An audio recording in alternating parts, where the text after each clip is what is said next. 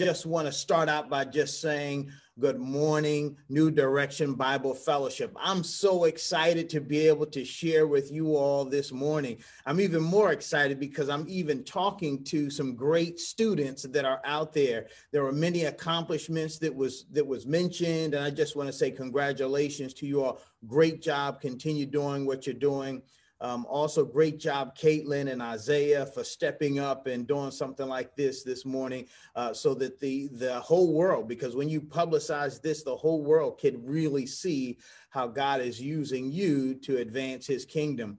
I want to just thank uh, Pastor Tony Benson Sr. as well for giving me this opportunity to just share a word with you all this morning. So let me do this. Let me just start out with, with just a word of prayer, inviting God into this, this time and space as I minister to you all this morning. Let's look to the Lord.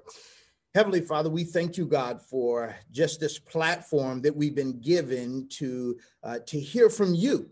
God, I just ask that you would just um, continue to work through me as I speak this morning, work through the technology, meet uh, students and parents and others who are on the line this morning.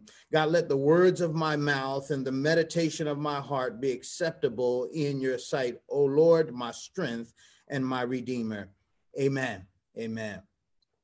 Well, I'm sure that uh, that you're thinking to yourself this holiday season is going to be like no other, right? It's safe to say that your Thanksgiving was probably different than any other Thanksgiving you've probably experienced. Uh, this Christmas will probably be the same. But there's one thing that I found out this past couple weeks that was pretty consistent, and that's the long line. See, my wife, she texted me a picture of her as she stood in line and she showed me the line that the line went from the front of the store all the way to the rear of the store. She explained to me that people were taking everything off the shelves and she was just getting a few items uh, just for the home. Just think about it. I think that this is probably a lot, uh, has a lot to do with the coronavirus pandemic, as well as has a lot to do with the holiday season. She said they're taking everything from even toilet paper off the shelf. She said she couldn't get any toilet paper. And for me, I said, well, I think I'm going to be okay uh, dealing with rationing toilet paper. Now, here's why. See, when I was young as a student uh, in high school, my dad would accuse me and my brother of using too much toilet paper. Yeah, too much toilet paper. So what he did is, is he, he developed this rule. He called it the two sheet rule. So each time you go into the bathroom, you only could use two sheets. That's right, two little squares. And he said, Look, you can fold these two squares as many times as you want, but don't come out of that bathroom having used more than two squares. And let me tell you what he did. He actually marked each one of the toilet paper squares, re rolled the toilet paper to make sure that we didn't use more than two sheets. Yeah. I survived it. All right. I survived. I lived through that circumstance, and I'm even ready if we have to ration our toilet paper. They're taking everything off the shelf, like even milk. And the hottest items to purchase, like a PS5, you can't even get in Walmart or the stores that you typically would go to.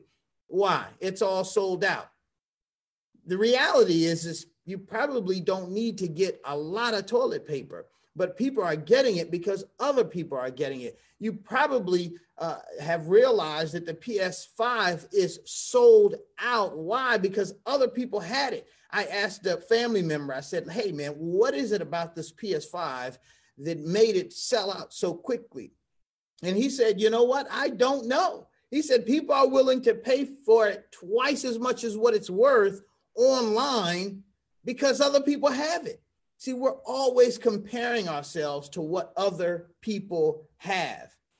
That's why when you sit at home and you're on Instagram and you're you're texting people, people are showing pictures of themselves and it's sort of a commercial of themselves, right? I've seen people take pictures next to cars that don't even belong to them, but it's cool. So they do it like bam, there it is. Yeah, I'm looking good. We're constantly comparing ourselves to others. I think we're born with this uh, desire to have not only what other people have, but have more than what other people have.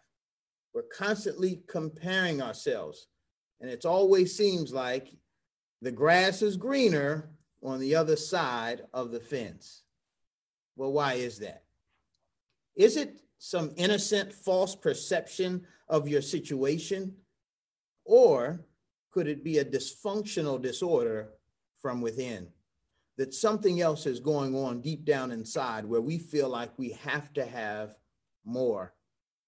And when we're isolated, it gets even more difficult because then we're flipping through our phones, just looking to see, you know, what uh, what do they have, and why don't I have it? Today, I want to share with you the secret of experiencing joy and also contentment in isolation. Okay, it's gonna. I'm gonna share with you the secret of experience this joy and contentment in isolation. When the Apostle Paul was imprisoned in Rome, he was chained to a Roman soldier day and night. He couldn't do what he loved to do. And he would be a man who would love to walk the streets and preach the gospel. He was a man who loved to plant churches throughout the region, but now he's isolated. He can't go where he wants to go. But even in the midst of his situation in Rome, he writes the most triumphant letter that he's ever written. And that was to the church in Philippi. We know that particular letter as the book of Philippians. And in this letter, he uses the word rejoice 11 times. It sort of marks the, the, the message or the theme of that particular letter. Why does he rejoice? Because he has learned the secret to joy and contentment in isolation. Well, let's take a look at it. If you have your Bibles, turn to Philippians chapter 4, verse 10. You've actually already read, heard the voice. Isaiah was able to read that passage for you, but I'm going to read just the first one and we're going to kind of dive into this text this morning. Uh, Philippians chapter 4, and we're going to look at verse 10, and it says, But I rejoice in the Lord greatly that now at last your care for me has flourished again though you since you surely did care, but you lacked opportunity. So this church at Philippi was one of the first churches that the apostle Paul planted in Eastern Europe. It was planted on his second missionary journey about AD 49 to AD 51. You can find this story in Acts chapter 16. So you might want to make a note to yourself. Uh, Acts chapter 16, because that's where you'll see where he planted this church. And Paul and Silas, they go to this small town in, in Macedonia. It is a retirement retreat for many of the Roman soldiers. And so there is this uh, group of staunch supporters of patriotic nationalism. And when Paul gets in town, he's preaching about this new king, this resurrected king called Jesus. They're not too fond of his message. And in, in, in short, he ends up being arrested for disturbing the peace after healing this slave girl. But this letter was written in AD 61, which was about 10 years after he had planted this church. He's now in a Roman prison about 600 miles away. And the church at Philippi uh, they had lost contact of the Apostle Paul. But now that he's in prison, they found out that he's there. And so they send one of their members, Epaphroditus, to come and visit the Apostle Paul while he's in prison. And he doesn't come empty handed, he brings a gift with him. And now you see in this passage that he's rejoicing. He's experiencing this amount of joy because he knows that he hadn't been forgotten the Apostle Paul is like, I'm so ecstatic to reestablish this connection with some people that he, he had lost contact with. He's experiencing joy in isolation.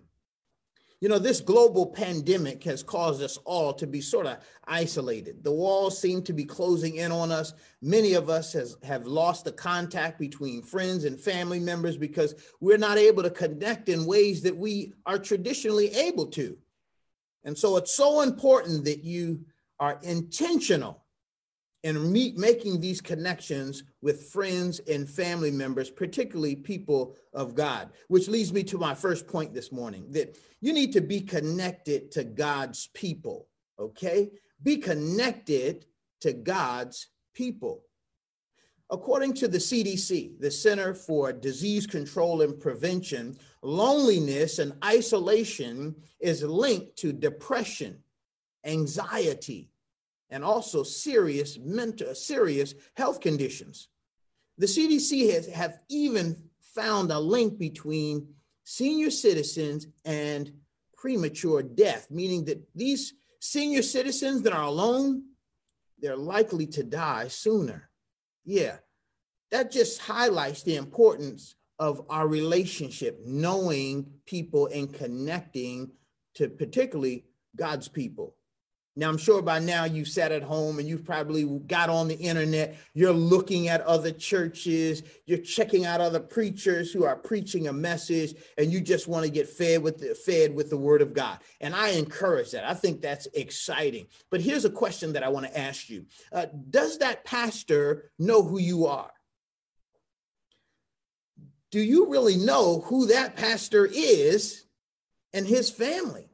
Do you know the people who belong to that church? And do those people who belong to that church know you? Does it matter? Absolutely. Absolutely. It mattered to Paul that he knew these people that were in Philippi. It mattered to him that he was able to make this connection with those people. And you need to be connected to God's people the fact that you have uh, leaders at New Direction that are willing to spend time with Zoom Bible studies and Zoom book studies, you need to be connected into those things. You need to connect on Sunday morning to your pastor because your pastor has prepared a word just for you. And it's important that you stay connected to God's people. See, you need to stay connected to God's people because that's where you're truly loved by others. See, Paul knew that God had created mankind to love people and to use things. But somehow, during the course of life, we have now begun to use people and love things. And that's not how God has set things up. See, we have to prioritize our relationship with others. Pick up the phone and call your friend, Isaiah and Caitlin, and some of the others that belong to the student ministry. Stay connected to God people. Just give them a call and say, hey, yo, what's up? How you be? How you doing? What's up? How you flowing? What you been up to? Make the connection to God's people. Let's keep looking in this passage of scripture here. In verse 11, he picks this up. He says, he says, now that I speak in, uh, not that I speak in regard to need, for I have learned in whatever state I am to be content. I know how to be abased. I know how to abound. Everywhere and in all things, I have learned both to be full and to be hungry, both to abound and to suffer need. He now states here that he's learned this secret of being content. Now, I love the fact that this is something that he had to learn to do. Why? That gives me encouragement because I learned that that I know that I can develop this skill. This is something that doesn't come naturally. We are born with this discontent spirit that we don't have enough. But he's saying that this is something that you can learn over time. And God reminds me every now and then, he's like, hey, you need to grow in this area of contentment. And so it's an opportunity for us to learn more and more about how to be content. This word content here in the Greek means self sufficient or to be satisfied. Basically, it means I'm cool with what I have. It's not laziness, it's not complacency, it means to be satisfied, to be cool. See, the Apostle Paul was saying, Listen, I'm rejoicing in the fact that I made this connection with Epaphroditus, but now he's saying, I was cool. before you gave me the gift. I was cool after I received the gift. And I'm going to be cool even when the gift is spent up and it's gone. He's saying, I'm satisfied. See, this soul contentment is not based on the quantity of your possessions. I like what Jesus says in Luke chapter 12, verse 15. He says, Take heed and beware of covetousness, for one's life does not consist in abundance of things that he possesses. See, the Apostle Paul could tell the difference between a greed and a need. Sometimes a greed can become a need, and that's when it becomes a problem, when you have to have these things. See, his joy is not wrapped up into the things that he has. Now, how did he learn this secret? I mean, where did the Apostle Paul come up with this? Well, when you study the life of the Apostle Paul, he grew up pretty privileged. I mean, he grew up as a Roman citizen. He grew up in an affluent town of Tarsus. There he would have went to the best schools.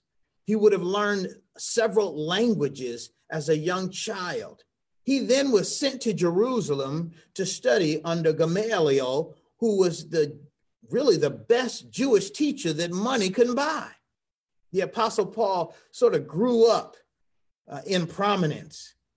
He was very intelligent and he began to begin to be a part of the one of the prestigious courts, the Sanhedrin court of the Jews. He was a prominent, successful man. But what happens? The resurrected, resurrected Jesus Christ stops him in his tracks. And once he meets Jesus, everything changes. He's willing to give up all of it because of his relationship with Christ. The Philippians understood that too. They remember when he was arrested in Philippi in Acts chapter 16. They remember that he was stripped of all of his belongings. They whooped him with rods and they threw him in prison in Philippi. Now, what do you think the apostle Paul and Silas was doing in prison? They were singing. Yeah, that's right. They were singing. See, it wasn't about their situation or what they had, it was who they knew. They knew that Jesus Christ was still with them. And so their joy wasn't wrapped up in the stuff that they had, which sort of leads me to my next point. The first one is to be connected to God's people. This next point is be content with God's provision. That's right, be content with God's provision Do you know that 70 billion dollars is spent every year on lottery tickets? Yeah, lottery tickets. That's the dream of having it all. That's more than we spend on music, movies, books, and video games all combined. In December of 2002, a man by the name of Jack Whittaker was already a millionaire. He made big dollars, but he still had this dream of having it all. So he continued to play the lottery and he won. He won the big one $315 million. Yeah, that's a big one. It was actually the largest uh, jackpot winning of its time in a one single ticket. So, what does he do? The first thing he did is he spent 10% of it towards Christian charities. But the next year, things changed. Things changed in a negative way. Thieves stole $500,000 from his car while he was in a strip club. The next year, he lost his daughter and his granddaughter from a drug overdose related to his winnings. The next year, he was broke. He lost all of this money that he had. And this is what he said He said, You know what? I don't like the man that I have become.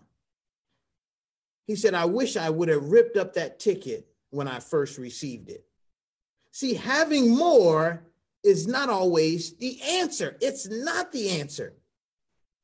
This is what the wisest man on earth said about being content. This is what the wisest, and I'd even include one of the wealthiest men on earth said about being content. Who is this? King Solomon. King Solomon says this in Ecclesiastes chapter 4, verse 6. He says, Better a handful with quietness than both hands full together with toil and grasping for the wind. He's saying it's better to have one handful of some stuff and be cool with it. Be cool with what I have right here than having two handfuls of stuff and chasing after the wind and still not being satisfied. Let me help you understand it this way. What if you saw one of your best friends running across the parking lot of a shopping mall and you're looking first like, yo, is that? Yo, and then you holler, yo, where you going? And they stop and they say, yo. And he said, man, what are you, what are you chasing from? What are you, what's going on? And they say, I'm chasing after the wind. You'll be like, yo, yo, man, what is wrong with you? Like you have lost your natural mind. But that's what it means to really be discontent you already have more than what you need, or you have what you need, but you're chasing the wind. It's senseless. It never ends. You continually want more and more and more. That's why the apostle Paul tells his young protege Timothy in First Timothy chapter 6, chapter verse 6, he says this. He says, Godliness with contentment is great gain. Godliness with contentment is great gain. Now, what does he mean? What do you gain by being content? You gain freedom from your own greed. That's right. You gain freedom from your own greed. Now, here's what I want to do for you I want to give you just three quick tips on helping you to not chase the wind. It's crazy, isn't it? I want to give you three tips to help you walk through this. The first tip I want to give you is to avoid comparisons. Avoid comparisons comparisons really breed covetousness. That means you want something that doesn't belong to you from somebody else, right? Um, and we do this by jumping on Instagram and we flip through, avoid comparisons. Here's two things you can do to avoid comparisons. People who always have new stuff, who keep, yo, look what I got, yo, check this out, what I have. You might think that they're happy, but the reality, they are not content with what they have. They're chasing the wind it's always nice to get new things, but sometimes it can get too far, right? It goes way out. Also, jumping on Facebook and Instagram and some of these platforms, limit the time that you're on it because the reality is if you're on it too long, you're isolated and this is all you're doing, you're comparing yourself to others, it's going to it's going to make you become discontent in what you have. A next tip. Another tip is to adjust to alterations. Okay, Spoiler alert here. Life happens and it uh, it doesn't always happen the way you intend. So you have to adjust to alterations. Things will happen in life that you don't plan. And that means that when things happen, you have to develop a certain amount of grit to get through it. All right. You can make it through. Trust me, you can get through whatever it is. You can't say, oh, life's not fair. God will give you the ability to kind of work through that situation. Um, I'll tell you right now that most of you have more than what you need. Um, you can ask Kanita. I'll tell you. She go to a mission trip with Kanita. Okay, go to Kenya, and you'll see that there are billions of people that would trade places with you uh, in a heartbeat. Okay, um, you can live with more than uh, with less than what you have. Trust me on that you can. So you want to adjust to alterations, okay? Next thing is to adopt convictions. Adopt some convictions about this whole idea. One conviction that you need to adopt is that God is sovereign. That means that whatever he's brought you to, he's going to bring you through it. That something that happens that you have no control over must be a part of God's divine plan. That's why Job was able to lose everything he lost his wealth, he lost his family, he lost his health. And what does he say? He says, uh, he says clearly, the Lord gave and the Lord has taken away, but blessed be, blessed be the name of the Lord. So he says this because he has this conviction that God is sovereign. You might need to even make some convictions up for yourself, like, I'm not going to spend X amount of dollars on this. You might want to set some boundaries. I'm never going to spend more than $150 on a pair of sneakers. Okay. At one point, you got to be like, look, it's just not happening, whatever. Set that boundary. I'm never going to spend this much on this particular item. That's going to help you. So adopt some convictions in terms of how you spend your resources or how you spend your money. Be content in God's provisions. Let's look at this last verse here I want to look at, which is one that you're probably already familiar with. I don't even need to even read the, you know, pull up my scripture for this because I'm sure you have probably memorized this scripture. And that is Philippians 4 13. He says, I can do all things through Christ who strengthens me. Yeah, it's a familiar passage, probably one of the first ones that you had to memorize when you were young and that's all good. It's a great passage, but I think it's often used out of context. When Evander Holyfield stepped into the ring with Mike Tyson many years ago, he wore a robe and on the robe, it said Philippians chapter 4, verse 13. And as a young Christian, I remember I was in high school. I used to be, I was like, yo, this is hot. This dude right here got Philippians 4, 13. He can to do his thing. And he got into the ring and, and he won the fight. I thought to myself, wow, this is awesome. Then Evander Holyfield wears that same robe, Philippians 4:13. He was ready to go. He gets into the ring and he loses. I'm like, yo, what just happened? I don't know. How many times have you used Philippians 4:13 when you're in a pinch and you're like, yo, I can do all things through Christ? You've stood, you know, you've sat in a classroom taking an exam that you did not study for. And you just, okay, Lord, I can do all things through Christ who strengthens me. And then you start filling in the little dots, right? Uh, that's not really the way the context is talking about here. See, we've called on God for God's power. You know, I can all do all things through Christ who strengthened me through all types of situations. And there's nothing wrong with that. All right.